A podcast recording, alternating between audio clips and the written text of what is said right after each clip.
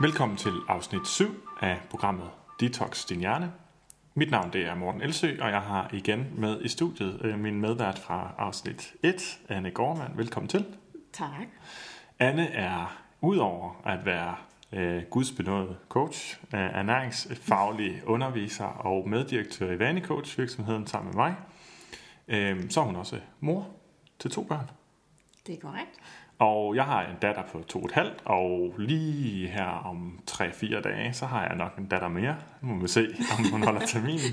Og derfor så er der noget, som vi har ret meget på hjerte, og det er selvfølgelig børn og børns forhold til mad, og hvordan man får børn eller hjælper børn til at spise sundt, uden at give dem et anstrengt forhold til mad.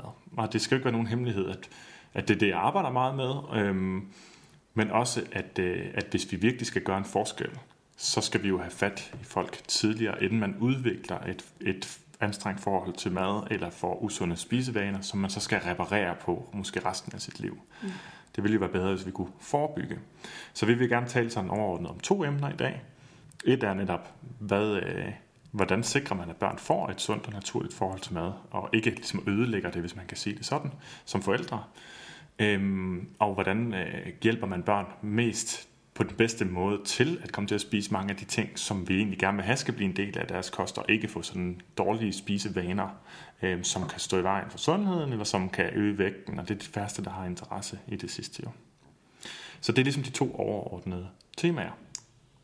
Og vi har jo talt om det en del gange, og jeg har også lært noget af, af dig undervejs, Anne, øh, i forhold til, hvad er det egentlig, vi gerne vil have, hvad er det egentlig, vi gerne vil, vil, vil opnå med vores børn? Jamen det vi ser med voksne mennesker, det er jo sådan det her anstrengte forhold til mad rigtig tit, som egentlig står i vejen for både sundheden, og, og som driver nogle af de her negative spisevaner, og som giver en masse stress omkring maden. Og det er jo det, der som er sådan bagvedliggende tema bag Detox Din Hjerne, at vi skal få fjernet den stress omkring maden, fordi den bidrager ikke med noget godt. Nej, og det er vel det, vi oplever halvfems procent af vores klienter kommer og siger, ikke? At hmm. de ved udmærket godt, hvad de skal spise, men de, de har ligesom fået sådan et forhold til mad, at, at det er noget, de enten kontrollerer eller mister kontrollen over. Og det er ja. det, vi gerne vil undgå, at børn skal lande i, at det er sådan noget rigtigt og forkert, sort og hvidt. Ja, for som skaber den her pendulering mellem øh, kontrol, øh, forsøg på at kontrollere sin mad, øh, ekstrem kontrol kan man sige, eller restriktiv ja. spisning, som vi også har talt om, og så det der, hvor man giver slip på, på, på pendulet på et tidspunkt, og så svinger det ud i det modsatte, nemlig sådan kontroltab, i større eller mindre grad fra, at man bare føler, at man er faldet i, som, som man følelse, man kun kan have, hvis man har opdelt fødevarene i sort-hvide kategorier, og så til sådan regulær tvangsoverspisning, som man ser, altså når man er rigtigt spiseforstyrret, ikke? Jo, lige præcis. Så hvis vi skal gøre et eller andet for det, hvad er det så, vi skal gøre? Hvordan, er, hvordan skaber vi et øh, sundt forhold til mad hos vores børn? Hvis vi nu starter med, hvad det er, vi gerne vil have, de skal kunne, hmm. øhm, så kan man sige, at det der, det der vil hjælpe dem mest fremad i livet, det er jo, at de lærer at mærke efter, hvornår de rent faktisk har behov for mad, og at mad ikke bliver sådan noget, der øh, har en funktion af at stoppe kedsomhed. Fordi mm. nu keder jeg mig lidt her efter skole, jeg har ikke lige nogen at lege med, så mm. kan jeg også lige gå ud i skabet og tage et eller andet, selvom jeg egentlig ikke er sulten. Det vil vi jo helst undgå, fordi det var jo nogle kalorier, der måske ikke var behov for. Mm. Vi vil også helst undgå, at, at hver gang de føler, at de er ked af det, altså er det slik eller kage eller, eller chips, de har lyst til. Fordi så ved vi også godt, hvordan det ender, når man sidder ja. alene på et teenageværelse og har en dårlig dag. Så ja. kører man lige forbi bageren og tager en kage og en pose chips med hjem. Ja, og så bliver mor bekymret og, ja. og påtaler søndens eller datterens øh, vægt på et eller andet tidspunkt. Ja. Ja. Så, så det vil vi jo gerne vil have i stedet for. Det er, at de har et aktivt liv, hvor de farer rundt og har det helt vildt sjovt. Og det, de gør, når de kommer hjem, det er, at så spiser de, fordi de er blevet røvhamrende sultne. Ja. Og ikke fordi de keder sig eller er triste. Eller... Og hvornår stopper de med at spise? Ja, det vil vi jo så gerne have, at de gør, når de kan mærke i deres krop, at nu er det faktisk ikke nødvendigvis øh, rart at spise så meget mere, uden at være helt overmæt. Mm. Nej, præcis. Og, og så det, vi i virkeligheden gerne vil have, det er, at vi vil gerne ikke, så vidt muligt skabe eller bibeholde øh, en form for intuitiv spisning. Mm-hmm. Altså at man spiser på baggrund af sult, og man stopper, når man er mæt. Ja. Og at øh, andre følelser, negative eller positive følelser, de øh, akkompagneres eller, eller påvirkes, eller hvad kan man sige, øh, øh, fodres med noget andet øh, end mad, ikke? At man har coping-strategier til svære følelser, som ikke indeholder mad. At man har lært at trøste sig selv på andre måder end at spise. Ja, ja. At man har lært, at man kan finde trøst. Man har lært at beskæftige sig selv, uden at man, gå i køleskabet. Også det, ja, præcis. Så i virkeligheden, at man, man tilbage er skrællet ind til benet, så man i virkeligheden kun spiser, stort set kun spiser, øh, på baggrund af sult, og stopper på baggrund af mæthed. Og hvad er det ellers, der får folk til at stoppe? Man kan også sige på en anden måde, hvad er det, der får folk til at fortsætte, selv når de er med det? Mm-hmm. Jamen det kan være sådan noget som, at der er mere på tallerkenen, og man netop har lært, at man skal spise op. Og det er måske en af de ting, vi kunne, vi kunne tage op. Det er specifikt... Ja, det vil være sådan nogle sociale regler, som ja. vi ligesom tager med fra, fra langt tilbage i tiden, at vores bedsteforældre har lært os, at man skal spise op, fordi lige pludselig så er der ikke mad nok, og mm. man, man må ikke spilde det. Det er både spild for planeten, og det er spild af penge, og man skal ja, også... Ja, ja. Det, hvis vi ligesom giver det videre til vores børn, så får vi i hvert fald øh, lidt et afvendt problem af, hvad man havde for, lad os sige, for hundrede år siden. Mm. At hvis vi tvinger vores børn til at spise op, når de ikke har behov for mere, så har vi godt nok øh, modsat problematik. Ja, jo oftere man gør det, jo mere, jo bedre virker det, kan man sige, negativt. Så, så, så øh, jeg tror, vi begge to har oplevet måske omkring firs procent af vores klienter har den overbevisning, at man skal jo spise op. Måske er det i virkeligheden femoghalvfems procent. Ja. Så er det spørgsmålet, hvor stærk overbevisning så er. Ikke? Man har ideen om, at det, der er på tallerkenen, skal jeg spise. Øh, ellers, og så er det forskellige ting, ellers, øh, ellers bliver det ikke godt vejr i morgen. Det ved folk måske godt, at det ikke rigtig passer, men det er som om, det er sådan, når man siger det der med, så bliver det godt vejr i morgen, det er som om, man belønnes for at ignorere sin mæthed. Ikke? Eller man straffes for at følge den. Ja. Ved at sige, men så har du gjort noget, så har du puttet for meget på din tallerken, og det går ud over miljøet. Og det må sige, ja, det gjorde det måske også, da du købte for meget ind, eller lavede for meget mad, men det var ikke, da du valgte ikke at spise op. Nej, om det ender i maven eller i skraldespanden, det har ingen effekt på... Nej, og det kan være rigtig godt at tænke igennem, hvis ja. man har haft i mange år den overbevisning, at man skal spise op, fordi ellers så er det spild. Mm. Og så faktisk lige tænke den tanke til, tanke til ende. Øhm, hvad er reelt forskellen, om den sidste halvdel af portionen ryger i skraldespanden eller ned i maven? Mm. Hvad, er, hvad er forskellen? På hvilken måde skulle det have nogen som helst indvirkning på fattige og sultne afrikanske børn? Præcis. Eller at, på om du spiser op eller ej. Økonomi i familien. Mm. Om det sætter sig som ekstra vægt på ja. barnet, eller om mm. det ligger nede i skraldespanden, så har det haft den samme økonomiske effekt. Den samme økonomiske effekt, det har bare en ekstra negativ effekt, hvis man gentagende gange fylder mad og kalorier ovenpå, selv i fremvær af sult. Ikke? Præcis. Og så er der mange, der siger, jamen, så bliver barnet bare sulten lige inden det skal sove, og så skal vi jo til at spise der. Og så mm. har det jo været spild af mad. Og så kan man sige, jamen, hvis man nu øh, havde den portion, der stod tilbage, så kan man jo principielt bare sætte den i køleskabet og sige til barnet, for hvis du bliver sulten inden du skal sove, så må du gerne få resten. Det gør jeg med min datter, også med morgenmaden. Hun spiser det... halvdelen af den ja. klokken syv og halvdelen af dem klokken otte. Og det er sjovt, du siger det, for det har vi faktisk gjort rigtig meget. Mm. Og øh, for ikke så lang tid siden, der havde vi lavet øh, skinkesnitsler eller sådan noget, der skåret ud, og så ville hun pludselig ikke have mere, så ville hun have yoghurt eller koldskål. Og vi har nemlig været for gode til at efter, være eftergivende der, ikke? Og sådan er vi jo som forældre. Øh, enten er det af kærlighed, eller af manglende overskud, eller en kombination, og det er helt okay og helt fair. Men det var sjovt at se for vores datter, der hedder Agnes, da hun så kom op i seng senere, og hun havde ikke vildt spise op, og vi havde sagt, du må gerne få mere på et andet tidspunkt, da hun var færdig med at spise, da hun sagde, hun ikke var sulten længere, men hun må kun få det, der var til aftensmaden. Så blev hun rigtig sur og ked af, at der ville i køleskabet og så videre. Så blev hun, så sagde hun, nej, nu skal du i seng, og det, der havde vi en lille konflikt, og som, dem har man jo mange af, ikke? Det er jo det. Så det er jo så fint nok. Øhm, så kom hun i seng, og så sagde hun, hun var sulten, og så sagde hun, nå, hvad vil du gerne have? Jeg vil gerne have kød. Og så vil hun faktisk lige præcis gerne have det, og det hun ikke tidligere kunne lide, og det er noget, hun finder på. Fordi sådan er de så kreative. Hun sagde, at hun kunne ikke lide den der panering, og det ved vi udmærket godt, at hun godt kan. Hun var bare, på, hun var bare konfliktsøgende, og, og jeg, der har børn, den er der, ja, det hedder terrible twos for, for, for en, en årsag, ikke? Oh, ja. Ja, så hun ville bare opfinde et problem, og det vidste vi også godt. Da hun så sad deroppe en time efter, var hun det mest medgørlige lille væsen, der sagde, at hun ville gerne have det der kød, som det var, og gerne med ketchup, som vi havde tilbudt det tidligere. Og der sad hun faktisk... Øh, Jeg kom så op med det til hende i sengen, og gav hende det i bidder, og det ved i ketchup. Og der sad hun og roste det for alle de ting, hun havde nedgjort det for tidligere. Mm, det smager godt. Nej, hvor er det her æg omkring, hvor er det lækkert. Og sådan yeah.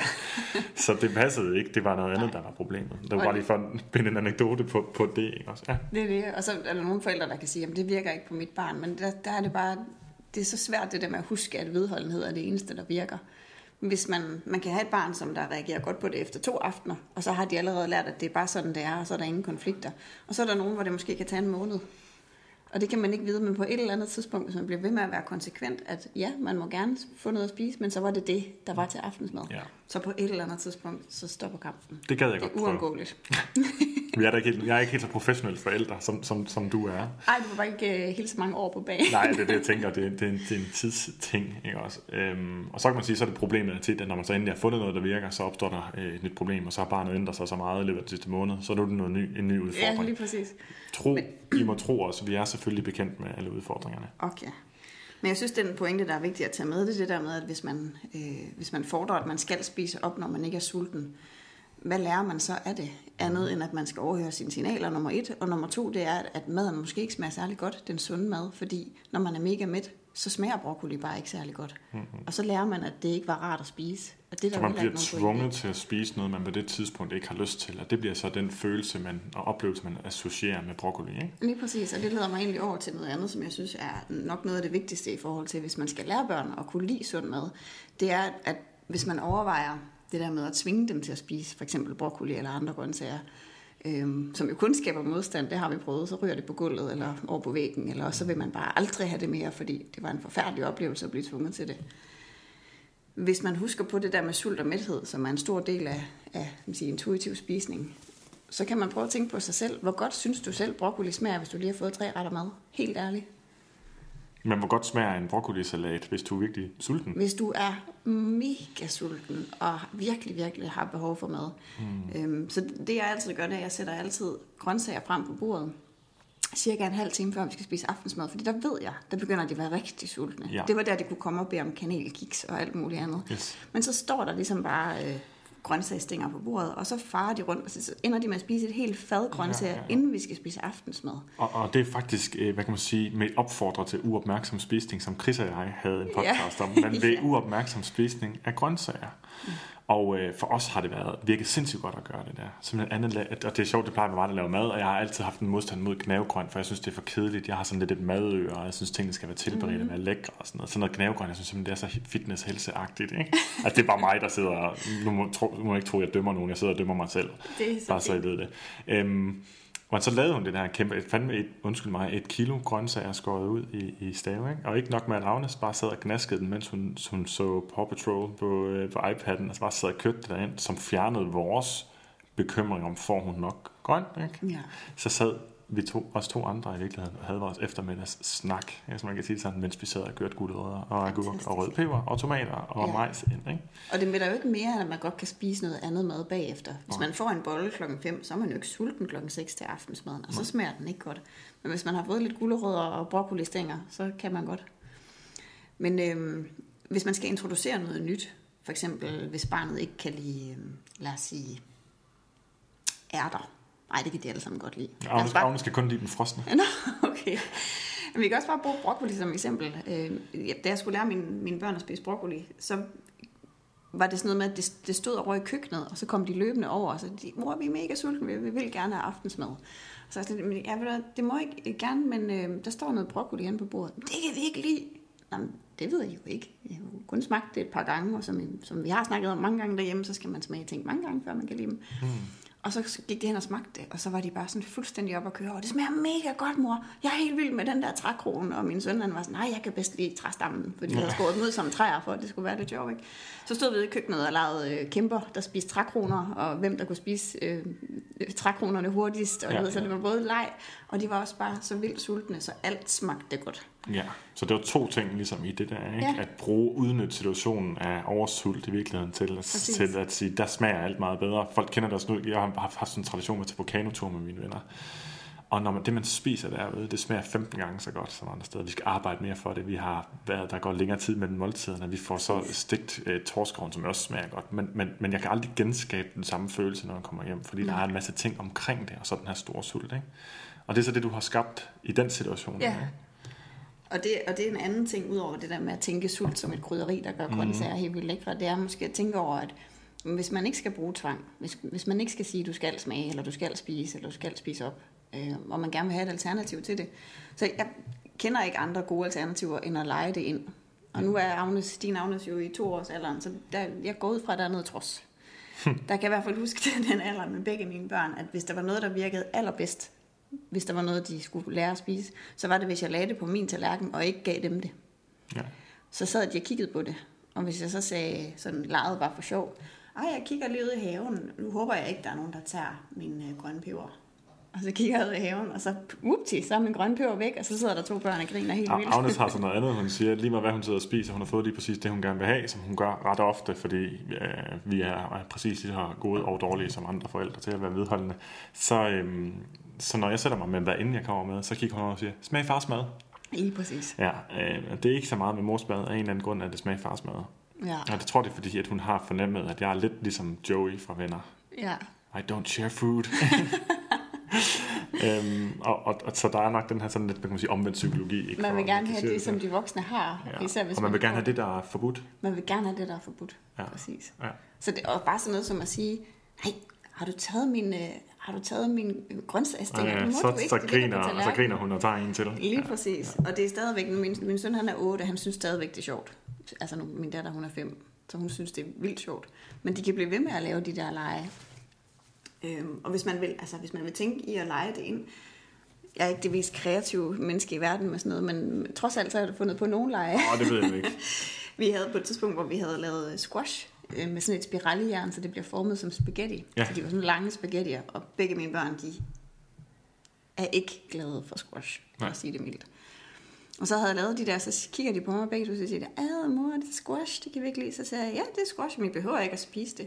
Så lod jeg sådan en spaghetti hænge ned, og så gjorde jeg sådan lidt ligesom i Lady Vagabond, eller sådan lavede en konkurrence, ligesom man gjorde med lakridssnøre, da man var barn. Og så sagde jeg, prøv at se, hvor hurtigt jeg kan få spise den. Og så min søn, han er alt, hvad der er konkurrence, ikke? Så startede han, prøv at se mor, jeg kan spise den hurtigere end dig. Ja. Og så min datter, prøv at se, jeg kan også spise den mega hurtigt. Og til sidst så endte vi med at sidde og lave Lady og Vagabonden hen over bordet, hvor jeg havde den ene øh, squash i munden, og så min datter havde den anden, og så spiste vi ind til midten hurtigst. Og jeg kan ikke huske, at de, de nogensinde har sagt siden, at de ikke kunne lide squash. Nej. Det er bare, nu spiser de squash. Og, og det er vigtigt, uh, ja. Altså jeg gør, jeg gør noget andet, og det er jo, i virkeligheden gør jeg det ikke engang for, uh, for at opnå noget, men fordi jeg selv synes, det er sjovt at lege med maden. Så hvis biderne er små nok, lige meget hvad det er, så sidder jeg og kaster det op i luften og griber det i munden. Og det er sådan min måde at snakke på. Det er sådan, når jeg er hen i nærheden er nok at være mæt, men sådan kan hygge lidt med det, især med grøntsagsting. Og det synes Agnes er så skægt, så må gerne have, at jeg kaster det over i hendes mund. Og det vil sige, igen så taler vi ikke om de ting, som, som man normalt vil gøre, nemlig med, at du skal, eller du skal spise, fordi det er sundt, eller sådan noget, som vi vender tilbage til lige om lidt. Man skaber det her miljø omkring det, hvor, hvor der ikke er uh, pres, men, men mere... Uh, man forbinder vi, det med noget sjovt. Man forbinder med noget sjovt, og vi, i virkeligheden lokker vi lidt, men vi lokker ikke på den der klassiske måde, fordi Præcis. klassisk lok, lokken, det er i virkeligheden at belønne med noget andet. Altså vil sige, hvis du gør det her, så ja. får du noget ud af det. Og det er sådan, den, man kalder det ekstern motivation, ikke? Eller mm. ekstrinsisk motivation, hvor du gør noget for at opnå noget andet. Det betyder også, at det du gør, det ikke er i sig selv nydelsesfuldt. Nej. Det får man det framet som. Hvis du spiser grøntsager for at få lov til at få dessert, jamen så bliver du faktisk endnu mere stærk i troen på, at grøntsager det er noget, der ikke smager godt. Og, og det er noget fornuftigt, og noget man skal, ikke Præcis. noget man gør af lyst.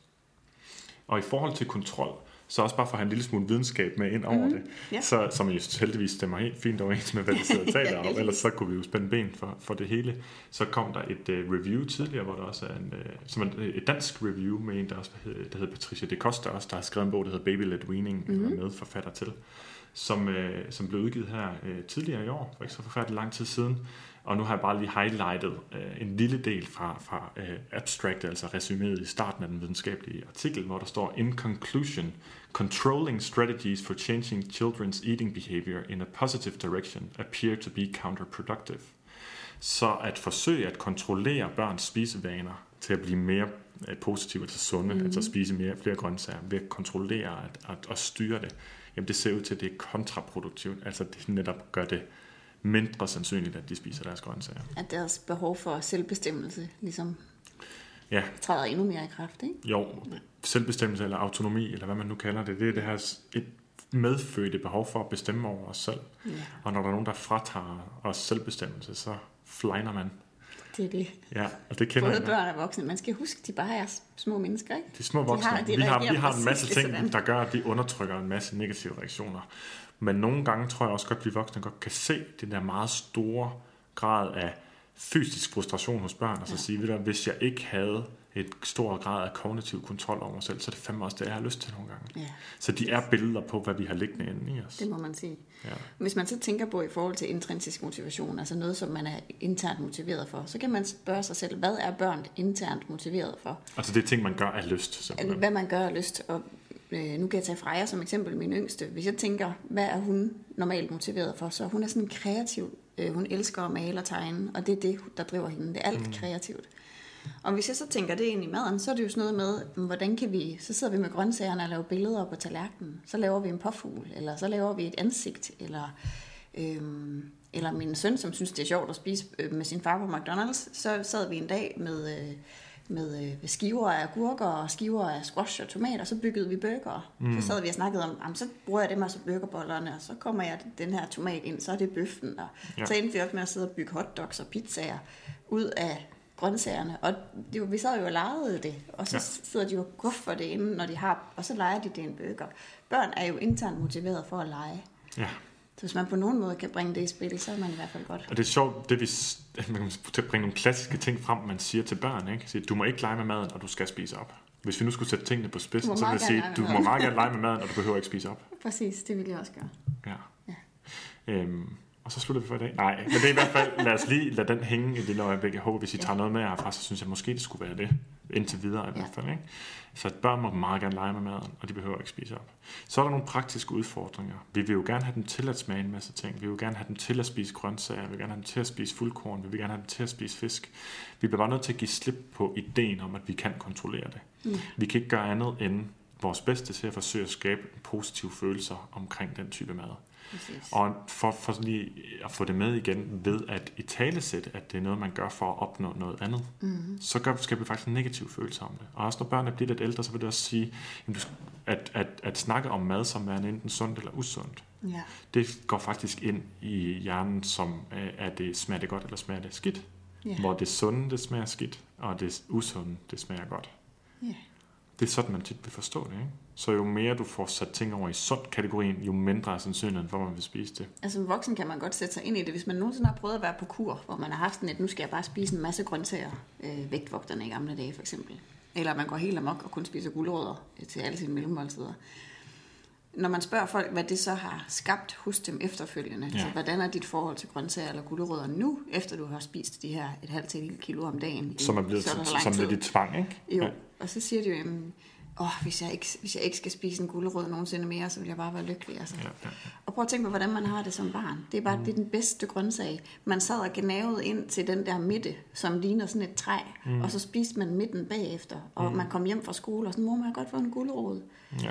Og det bliver jo fuldstændig smadret, jo flere gange man bliver tvunget eller tvinger sig selv til at spise det, i stedet for at kigge på det som hvad det er, noget der faktisk smager rigtig, rigtig godt. Ja, og man kan faktisk se det samme, det er lavet forsøg, så ikke med, med, med mad, i hvert fald ikke, hvad jeg kender til. Det kan være, hvis jeg gransker det review lidt mere, at der er sådan noget. Men man kan se i forhold til selvbestemmelse også, at hvis børn sidder og maler i en malebog, og sidder og nyder det og hygger sig, og der så kommer en voksen og siger, det er godt, hvis du lige holder dig inden for linjerne, så kan du få flest mulige point.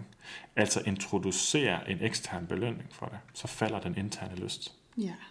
Og det samme sker her, men hvis børn i forvejen godt kan lide gulerødder, så lad for guds skyld, vil jeg mene. Ja, lad med at sige til dem, nej, men det er jo også sundt, og det er også vigtigt, at du får din gulerødder, du må gerne lige spise, du skal lige spise nogle flere.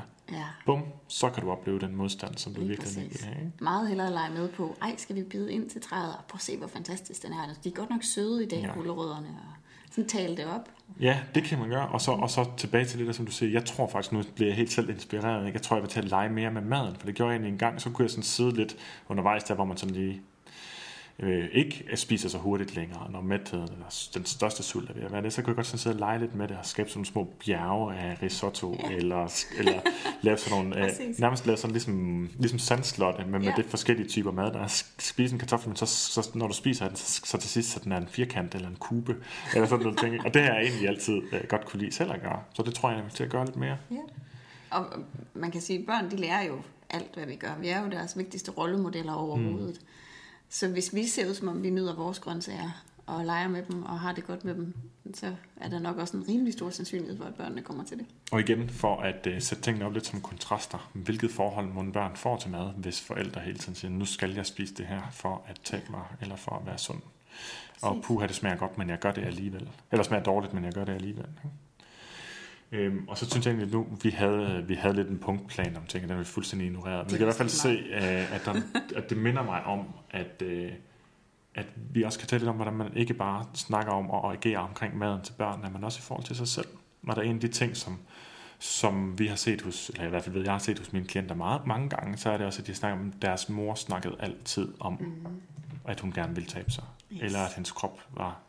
Og i værste tilfælde, øh, mor snakkede om, at jeg skulle tabe mig, at ja. nu skulle jeg også lade være med at spise så meget sukker. Eller... Ja, så det kan rangere derfra til en ting. Og det ved vi også altså fra, fra forskningen i forhold til udvikling af, af tvangsoverspisning og andre spiseforstyrrelser, at en af de største sådan, prædiktorer for, at man kommer til at, at få et forstyrret forhold til mad, det er, at man er blevet sat på kur tidligt i sit liv. Ja. Det er det, det er næsten i virkeligheden. For mig, jeg har, jeg har sagt det nu også, jeg var lige i et radioprogram for forleden, der bliver sendt om noget tid på Radio fireogtyve syv. Og så det værste ved overvægt, det er, at man bliver dømt for det, yes. og at man går på slankekur. Præcis. Ikke de andre ting. Nej. Fordi når først du går i gang med det, desværre er slankekur øh, i sig selv rigtig ofte rigtig skadelige, og, og forstærker en i forvejen en proces, der måske ikke var fortsat. Måske yeah. var man bare, trives man bedst med ti kilo ekstra på sidebenene. Mm. Men når man så går i gang med slankekurs eller diætadfærd, det er tit netop restriktive tanker og adfærd yeah. omkring maden, som så forstærkes, og som når man kommer ud på den anden side af restriktivt forløb, så svinger pendulet så meget i den anden retning, så man tager rigtig mange kilo på. Yeah. Også flere, end man havde tabt. Når man så ikke har en mor, der længere kontrollerer ens penge, som man ikke kan gå til bageren, eller ikke kontrollerer, mm. hvad der er i skabene, så yeah. får det ligesom frit løb. Ja, og hvis man sådan kigger på sin madhistorie, så man kan sige det sådan, hvad det er, der har fået en til at have et dårligt forhold til mad på den ene eller den anden måde, jamen så er det netop det der med, første gang jeg fik at vide, at jeg var tyk ja. af min mor, præcis. Eller min bror, eller sundhedsplejersken. Og det hører jeg stadig i dag, nogen der kommer til mig og siger, jeg er simpelthen rasende, min niece, høj og smuk, og midt i starten af næsten teenager, og lige været ved... ved ved sundhedsplejersken, som siger, at du ligger i den høje ende af B M I-skalaen, du skal til at spise slankekost. Jeg tænker sådan, altså, hvis du vidste, hvad det... Jeg det kan blive helt meget, forbydes. Ja, og det må jeg jo indrømme, at jeg også har en liten ambition om på et tidspunkt, at ja. prøve at påvirke både det, og også hjemkundskabsundervisere nogle steder. Der er simpelthen så mange gode også, virkelig. Ikke? Og, og alle gør det bedste, som, som de kan, og med ja. de bedste intentioner. Men nogle gange, så kommer der altså ernæringslektioner i hjemkundskabsundervisningen, som er den her sort-hvide ja. Øh, ja, fremlæggelse af fødevares sundhedsværdi. Men man kan så snakke om, hvad man skal gøre i stedet for, ikke? Hvis, hvis man øh, nu har et barn, som der måske er ved at begynde at tage på og, og bliver ked af det, eller måske bliver mobbet, fordi principielt er der jo ikke noget i vejen med at, at være lidt rundt i kanterne. Nej. Men hvis man bliver ked af... Nej, det... Nej, vi har et stort spænd af B M I, som er ganske fin og sund og trives. Det har vi, så ja. nu tænker, tænker jeg mere på, hvis barnet ikke har det godt med det. Yes. Men øh, der, jeg havde på et tidspunkt en, øh, en klient, som sagde, at, at hendes, hendes datter var begyndt at blive lidt rund. Og hun var meget bekymret, og hun havde tænkt sig at snakke med hende om, hvad det hun måtte spise, og hvad hun ikke måtte spise. Og derfor ville hun bare lige spørge mig, hvad jeg kunne foreslå, hun godt måtte få at spise. Og så sagde jeg lige et øjeblik, fordi den her pige er nok ikke mere end ti, mm. øh, elleve måske. Hvornår er det du, altså hvad er det, der er anderledes? Hvorfor har hun begyndt at tage på? Hvad er anderledes end før? Mm. Og så tænkte hun tilbage og sagde, hun, jeg tror faktisk, det er fordi, dengang hun holdt op med at gå i sådan en klub, hun gik i, at så begyndte hun at tage på. Altså, hvordan er det anderledes? Hvad gør hun så nu i stedet for? Jamen, så går hun hjem, og så er hun alene hjemme i mange mm. timer hver dag. Og så tror jeg måske bare, at hun keder sig. Og så ja. går hun rundt og spiser noget i skabene. Og når jeg kommer hjem, så er der jo forsvundet alt muligt. Men så, så hvad synes du, jeg skal gøre? Hvad skal jeg fjerne fra skabene? Så sagde jeg, altså hvis det var min pige, hvis det var min datter, så ville jeg ikke overhovedet tænke over maden. Så ville jeg tænke, øhm, hvis problemet er, at hun keder sig, hvordan fjerner vi så kedsomhed? Ja. Som er triggeren for spisning. Og så sagde jeg, hvad har du af kreative idéer til, hvordan hun kunne kede sig mindre? Ja. Og så sagde hun, jeg tror faktisk, hun ville blive rigtig glad, hvis hun måtte få lov at gå til ridning, fordi det har hun ønsket så længe. Og jeg har ikke givet hende over, for jeg har været lidt bange, hvor hun skulle falde af hesten. Men, men det kunne måske være en løsning, fordi så går hun jo ikke rundt derhjemme. Og sjovt nok, så skete der jo det, at da pigen fik lov at gå til ridning, så stoppede hendes vægtstigning, fordi hun var jo væk tre fire timer om eftermiddagen, ude og have det mega sjovt, være ude i den fri natur og bevæge sig, og hvad hun mm. højst spiste, var jo nogle af hestens gulerødder eller æbler, eller, ja, ja. og kom hjem og var skråphamrende sulten til aftensmad, fordi hun havde fuldstændig glemt, at hun skulle spise noget. Ja. Og prøv at tænke på forskellen på at have et liv, hvor du ikke behøver at fokusere på mad, og så komme hjem, og så er alt fjernet fra skabene, og her er de her kludkiks, og dem må du spise, indtil vi kommer hjem. Ja, så snart hun er gammel nok til at gå ned på tanken, så, ja, så, så er modreaktionen en halv liter cola og en stor øh, matadormix. Og så bliver det skjult øh, inde på værelset, inde under dynen, og papiret bliver gemt væk. Ja. Så har vi accelereret et problem. Så har vi begyndt at skabe skyld og skam omkring mm. mad, og at det er forkert, og at man gør noget, som man ikke må. Mm. Øhm, og det er i hvert fald en glidebane. Og ja, nu, nu er din anekdote ekstremt meget bedre end min generelle anbefaling, som det jo altid er. Men, men, men så tror jeg lige, at de vil zoome ud og så sige sådan helt generelt set. Så det vi jo i virkeligheden taler om, det er at sige, at i stedet for at ændre på hende, og i stedet for at snakke om mad, Mm. og tildele maden skylden, eller tildele hendes skylden, så lad os sige, jamen, hvad er det for et miljø, vi har skabt? Ikke også? Præcis. Så hvad er det for et miljø? Jamen miljøet, man kan sige, vi taler om, overordnet set om det fedmefremmende samfund, og yes. det kan være helt på overordnet samfundsstrukturer, og så kan det være, hvordan vores hjem er indrettet. Ikke? Mm. Jamen, et fedmefremmende miljø, det er at have tre timer dagligt, hvor du, ikke, øh, hvor du keder dig pommeren til, og så et hus fyldt med snacks. Men, øh, men problemet er ikke huset fyldt med snacks. Nej. Det problemet er behovet, der ikke bliver dækket af noget andet. Præcis. Og det er det jo også, om det er uopmærksom spisning eller følelsesmæssig spisning, så er det, at der er nogle behover. Nogle behover. Nogle behover. og nogle behov, som, øh, som ikke bliver dækket af noget andet, og som man udfylder med mad. Og det vi talte om oprindeligt, det her i starten, er, at vi vil gerne skabe et intuitivt forhold til mad, eller intuitive, intuitive spiser, ikke? Hvor man netop ikke spiser på følelser, men på fysisk. Ja, præcis, ja. præcis. Så det er det, vi gerne vil, vil, vil hjælpe til. Ikke? Så ja. er vi tilbage til det. Hvis, hvis I gerne vil have sådan en helt god, sådan grundlæggende listeform på, hvad sådan et godt, naturligt, sundt forhold til mad er, så læs på side nioghalvfjerds i Slut med forbudt. Der har vi ligesom sat sådan ti bud op. Det var for sjovt et spil på det religiøse element i mange andre diæter. Så der er simpelthen ti bud til et sundt forhold til mad, og der, yeah. der kan man ligesom se dem ramse op. Det er sådan noget, som hvis man tror, man skal leve op til det, så kan man føle det som endnu et krav, man kan blive stresset over. Men mm. det er sådan noget, der vi siger det efterstræbelsesværdigt, sigt efter det forhold. Ikke? Præcis. Ja. Og hvis vi sådan skal blive i den genre i forhold til, hvad kan man så gøre? Altså hvis man vil undgå det der unaturlige forhold til mad, eller det der overspisnings. Og synes jeg, der er en anden ting, der er rigtig vigtig at påpege, og det, det er, fik vi et spørgsmål om efter en af de første udsendelser, hvor der var en, der skrev, om øh, vi godt ville være søde og, og snakke lidt om, hvad gør man i forhold til at lære børn, jeg kan læse op. Ja. Øhm, skal, skal jeg læse, hvad jeg ja, det kan du også gøre. I den forbindelse vil jeg rigtig gerne høre jeres tanker om børn og gode kostvaner. Hjemme hos os har vi indført fredagsslik, og tit også kage lørdag eller søndag, men vi vil også gerne lære vores børn at spise intuitivt. Hvordan gør vi det? Vi vil jo gerne undgå at sætte eksempelvis vingummi op på et piedestal, og der indskyder jeg lige bemærkning, det er det, der sker, når vi gør ting forbudt, yes. og siger, at man kun må få det i afgrænsede øh, tids, tidsrum. Ikke? Ja. Men skal vi så lade dem spise vingummi, til de ikke overgår mere? Nu vil jeg ikke sige, hvem det er, jo selvfølgelig anonymt, jeg skal jo lige tage læse navnet op, men det er selvfølgelig anonymt. Øh, men det var i hvert fald fint lige at få hendes formulering, men hun siger, hun er jo virkelig rigtig langt i sin forståelse for, hvad der er godt, men Præcis. Der er sådan rent praktisk en udfordring. Hvad, hvad gør, gør man så? Ja. Og nummer et, så skal man huske, at børn har en præference for sødt. Det har vi alle sammen. Det ja. er det, det, det største dopamin-release, vi får i hjernen, det når vi spiser sødt, gerne kombineret med fedt. Hmm. Så vi er jo ligesom prædisponeret for, at det er bare sådan, det er, og det er det, vi har lyst til. Og det kan man ikke fjerne. Så man skal Nej, ikke, det, det skal, skal være sådan, at, som del af vores Man kan vores ikke få børn kemi. Til at være sådan ligeglade med slik eller sukker Nej, som regel. Vi nævnte kage i går som en datter, som, som, som jo ikke, altså som både pludrer og snakker og så videre, og man er lidt ligeglad med lange sætninger for tiden, men der kunne hun godt lide, da vi nævnte kage, så kigger hun op og siger, jeg elsker kage. Og så man siger, okay, det sker åbenbart lige meget, hvad man gør. Nemlig. Og jeg har også en søn, der er sådan øh, fuldstændig sukkerfreak. Ligesom ja, ja. hans mor, og ligesom hans mormor, og ligesom hans oldemor. Og det er garanteret, også, eller har i hvert fald en stor genetisk komponent. Præcis. Men generelt set er vi alle sammen prædisponeret for at have særligt lyst til ja. ting, som vi har svært ved at få fat i i størstedelen af menneskets historie. Nemlig. Og det der så, kan man sige, kan gøre det lidt problematisk, det er, hvis man så, som de beskriver, jamen, så har vi det kun om fredagen. Øhm, det er, at så er der mange dage imellem, og når man så endelig får det, så skal man jo også skynde sig at spise det. I særlig grad, hvis det er en stor skål slik, der står foran hele familien, og man så også ved, at de andre jo også vil have noget, så kan man få sådan nogle børn, der sidder og kigger og stiger på, hvad er det næste stykke slik, jeg skal tage, eller tager store håndfulde og kaster det ind i munden og skynder sig at sluge det, fordi at de har travlt, fordi ja. ellers er der nogle andre, der tager det. Travlhed og virkelig en overoptagethed af mad. Lige som er det modsatte, vi gerne vil have.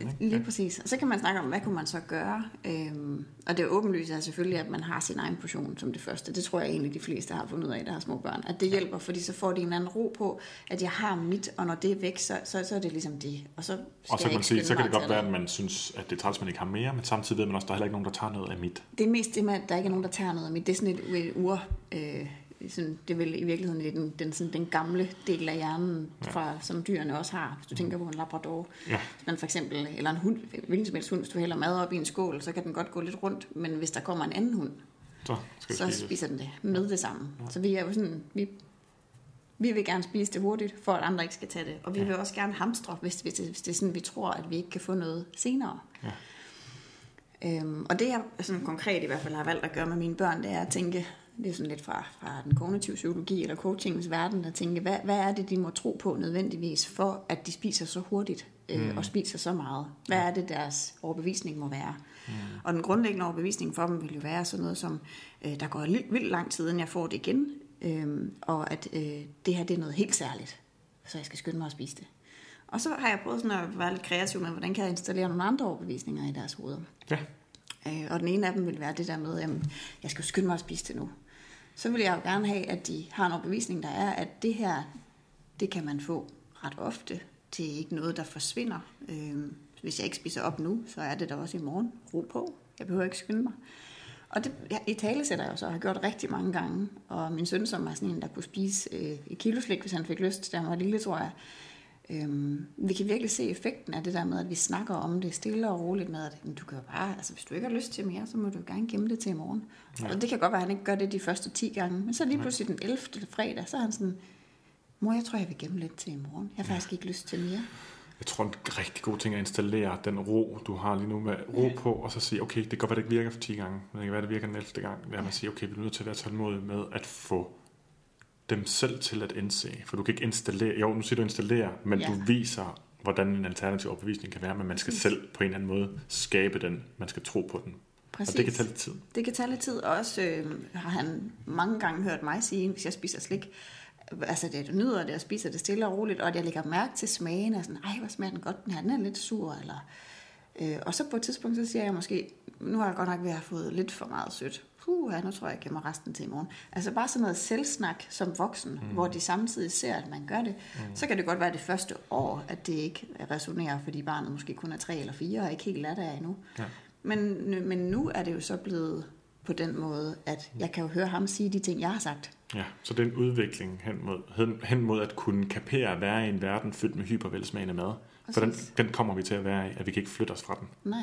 Så derfor skal der være en anden form for strategi øh, eller overbevisninger, som, som sikrer os imod at falde i, i, i, i, øh, i gryden, hvis man kan sige yeah. det godt, ikke? Altså, at, at man ikke kan navigere i det. Nej, præcis. Og jeg ved ikke, om du kan huske på Vanicoach-uddannelsen, der havde vi en, øh, en deltager, der lavede jeg sådan en øvelse med dem i, i mindful spisning, mm. og så havde hun en datter, som hun prøvede øvelsen af på, da hun kom hjem, for hun var lidt bekymret for, at øh, datteren var ved at begynde at tage på, og spiste meget slik og chokolade og sådan noget. Og så havde de prøvet med pålægtschokolade at lave den her øvelse, hvor de sådan virkelig havde smagt efter og sådan siddet og snakket lidt om, hvordan der er konsistensen egentlig. Og hvor gammel var det der, Tina? Jeg tror, hun var tolv. Okay, det er bare sådan, om det er to ja. Eller tolv, det gør en stor forskel. Ja, det gør en stor forskel.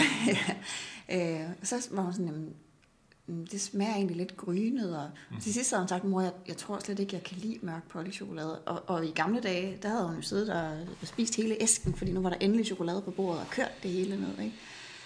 Så det, altså det praktiserer jeg også rigtig meget med mine børn. Det der med virkelig at smage efter. Kan jeg overhovedet lide det her bolsje? Er det ja, ja, ja. Lidt for stærkt? Og fra hvilken alder begynder du at kunne italesætte det, tror du? Fordi vi er der i hvert fald ikke helt endnu. tre til fire års alderen. Ja, tre til fire års alderen.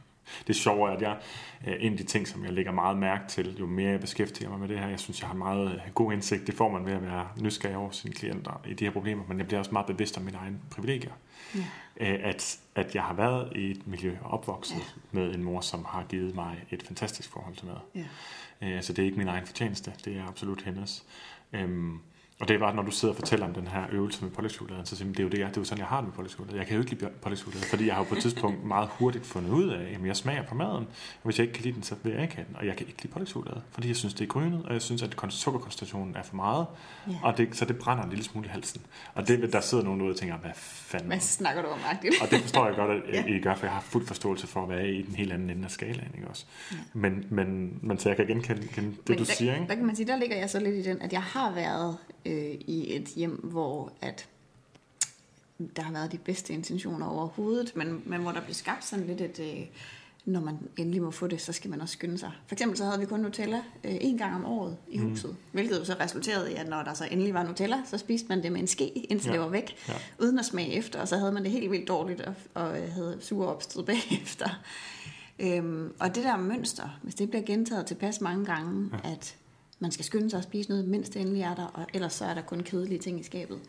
Det gjorde jo også, at øh, helt, op, helt op i tyverne, tror jeg, stadigvæk i starten af tyverne, der havde jeg stadigvæk sådan et hamstringsagtigt forhold til søde sager. Ja.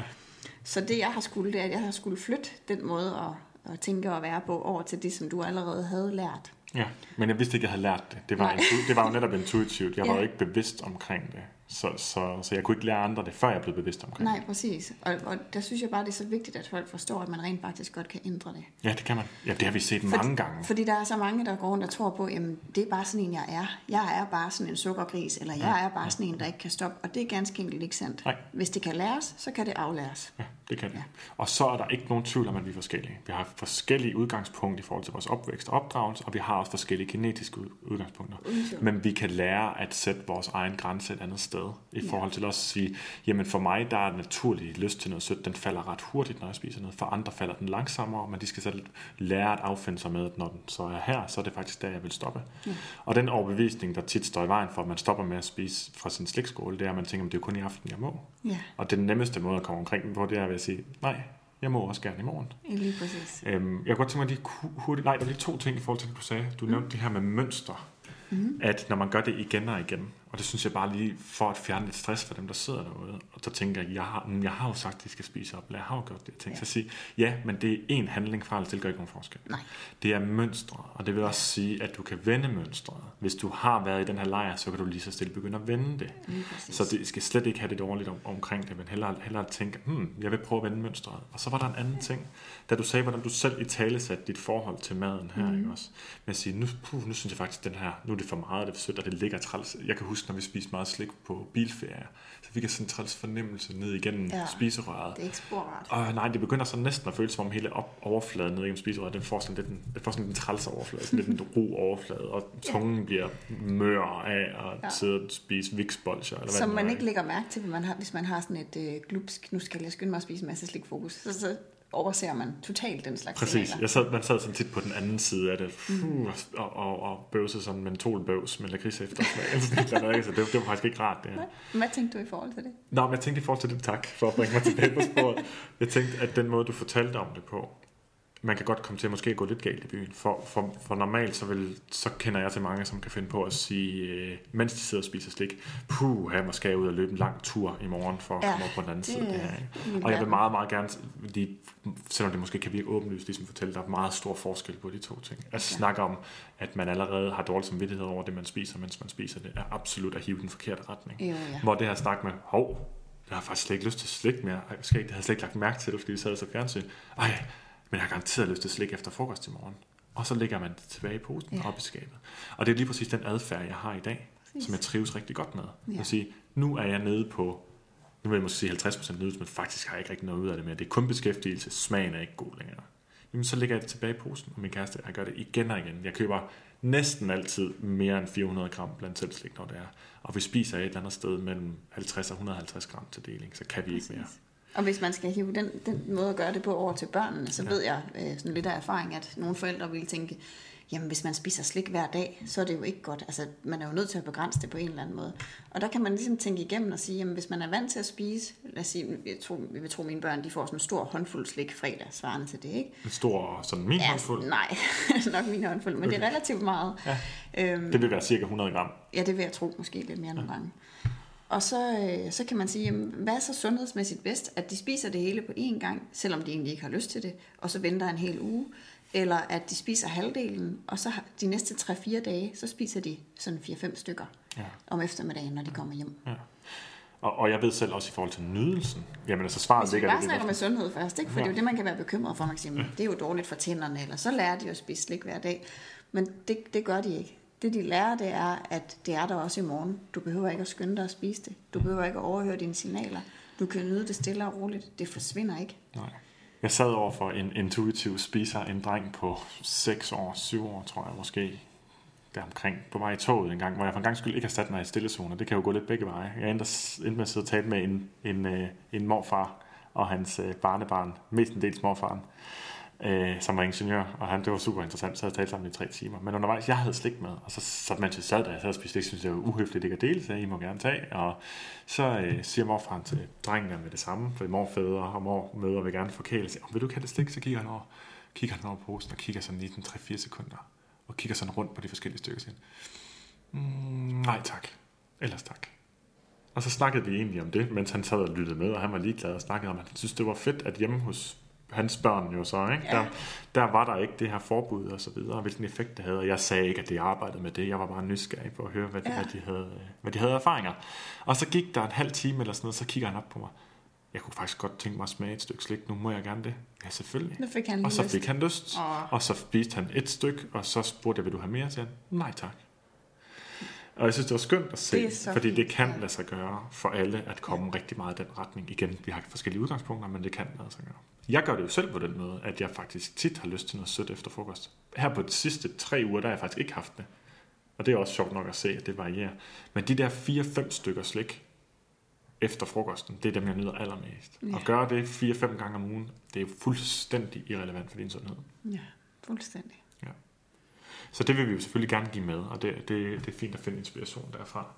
Det. Jeg tænker, vi lige, jamen, havde du andre på, ting på, for ellers så... Øh... Den sidste ting, jeg synes, ja. der var vigtigt, det er det der med, altså i forhold til at skabe mønstre. Mm. Øhm, hvis man gerne vil skabe et mønster, hvor at ens barn spiser ikke på følelser, altså for eksempel ikke spiser, når de er kede af det, eller mm. har fået nederlag ja. i skolen, eller sådan noget. Hvad gør man så? Øhm, og der synes jeg, øhm, noget min mand har været rigtig god til, det har været sådan noget med at, for eksempel at, at trøste og belønne med alt andet end mad. Og det er fordi, det er sådan, mm. han har opdraget. Jeg tror egentlig ikke, det er noget, han har tænkt over. Han og hvordan var bare, ser din mand ud?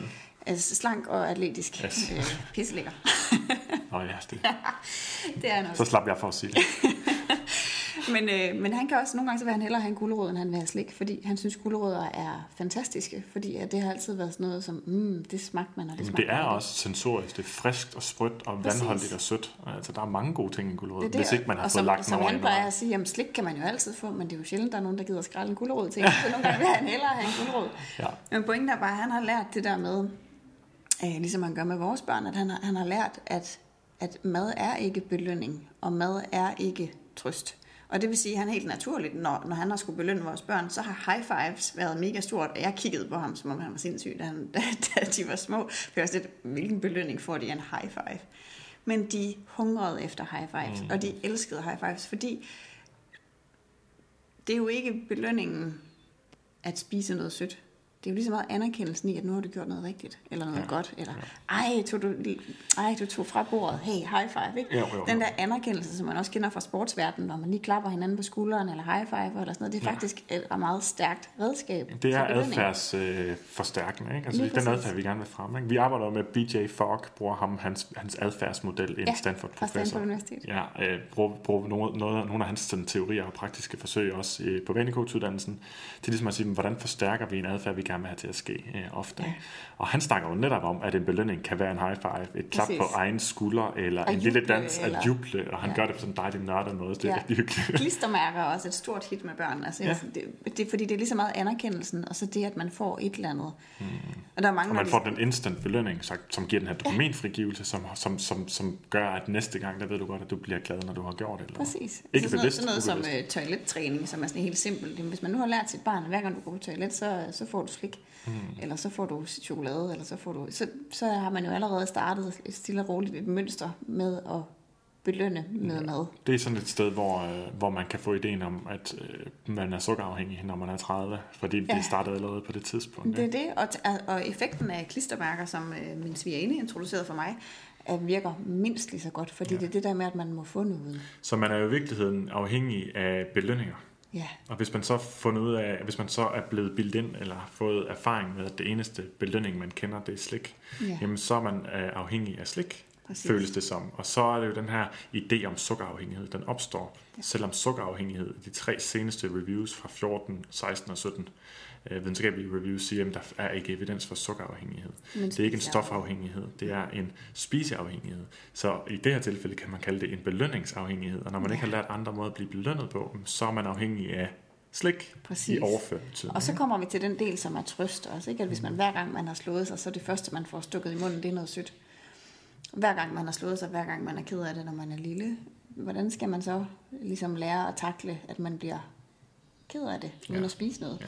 Og der kan man jo som forældre have svært ved det, hvis man selv har været vant til at belønne sig selv med noget sødt, når man havde det dårligt, eller man har fået det med hjemmefra. Så eller man meget hurtigt går i panik også over, at der er en negativ følelse. Det er, ja, de skal oh, ikke have det negativt. De bløder, og, det, mm. og det, så min hjerne, den er jo også skruet sammen, sådan at hvis mine børn græder eller bløder, så det første, jeg tænker, det er, at jeg kan stoppe is i munden på dem, fordi så, så bliver der både ro, og så bliver det glade, ja, og så hjælper ja, ja. det. Så det kræver jo noget af os. Det kræver, at man tænker, hvad kan jeg så gøre i stedet for?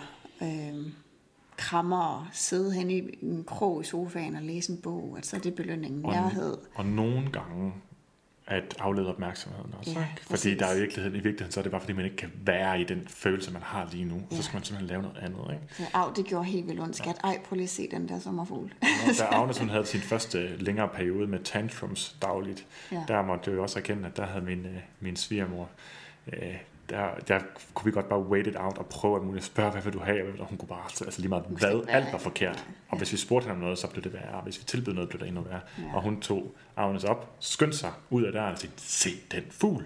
Ja, fordi simpelthen kom ud af der. Man kunne også bare vente et kvarter, så gik det over. Ikke? Ja. Men der kunne man jo godt have forsøgt sig med en masse belønningsadfærd. Det ville meget hurtigt have virket som en måde at tænke, okay, nu har vi fået skabt et mønster, ja. som faktisk ikke så godt kan lide. Og der er man bare som forældre nødt til at lave sig sådan en, en øveperiode, hvor man siger, okay, hver gang jeg får lyst til at trøste mit barn med noget spiseligt, så skal jeg have en plan for, hvad jeg vil gøre i stedet for. Ja, det tænker jeg næsten, ja. vi kan opfordre til nu. Til dig, der sidder derude, hvor det her det er dit primære problem, så vil det være en rigtig god idé at sætte dig ned nu og tænke over øh, enten tre forskellige ting generelt, eller måske afhængig af, om du er hjemme, om du er i bilen, om du er i vuggestuen, eller hjemme ved dine forældre, eller ude at spise, eller hvad, hvad har du af mulighed for at gøre noget andet, end at belønne ja. med noget sødt? Eller trøste, alt ja. efter hvad. Ja, yes. ja eller trøste med noget sødt, det er det, jeg vil sige. Ja. ja. Yes. Så sæt, sæt dig ned og lav den, den opgave, når du lige får, får tid, kunne jo egentlig være fint at sige, hvad kunne jeg ellers gøre? Og fordi hvis barnet så ligesom forventer, at ja. der kommer noget spiseligt, så skal man også forvente en periode, hvor at, at ja. det, og der kan man bruge stille og rolig afvinding ved bare at starte med at trøste på en anden måde med krammer eller snakke om noget andet. Og når der så er faldet ro på, hvis barnet ligesom forventer at få noget, så kan man give noget, når der når trøsten er over, ja. og så kan man trappe det ud. Ja. Altså, ja. så man bare, der bare går længere og længere tid. Ja, men i hvert fald så grunden til de strategier er god at have, så det er fordi, at når man først står i den situation, og hvis man er drænet for energi i forvejen, man er tyndslidt, fordi der er en hård arbejdsdag, så skal man ikke forvente, at du der, udover at benytte en ny strategi, også skal til at finde på den. Præcis. Det skal ske på et andet tidspunkt. Men øh, lad os lade det være det sidste for i dag. Ja. Det var super fedt, og jeg er altid glad for at høre dine perspektiver om det her. Der kommer jo noget nyt frem, hver gang du, øh, du snakker om det, og jeg lærer en hel masse af det. Jeg håber også, at de andre har lært rigtig meget af det. Til jer, der gerne vil lære endnu mere om sådan forhold til mad, og hvordan man arbejder med andres forhold til mad. Det vil altså sige for dig, der måske er kostvejleder, eller personlig træner, der gerne vil hjælpe andre med at ændre deres forhold til mad, øhm, eller andre lignende øhm, kategorier eller professioner, så øh, husk, at der er lige nu stadigvæk, indtil den første syvende er Early Bird rabat på Vanicoach-uddannelsen, som kører både i Aarhus og i København her til tidligt efterår. Yes. Øh, det var Detox Din Hjerne fra i dag. Tusind tak, fordi du var med, Anne. Selv tak. Tak for nu.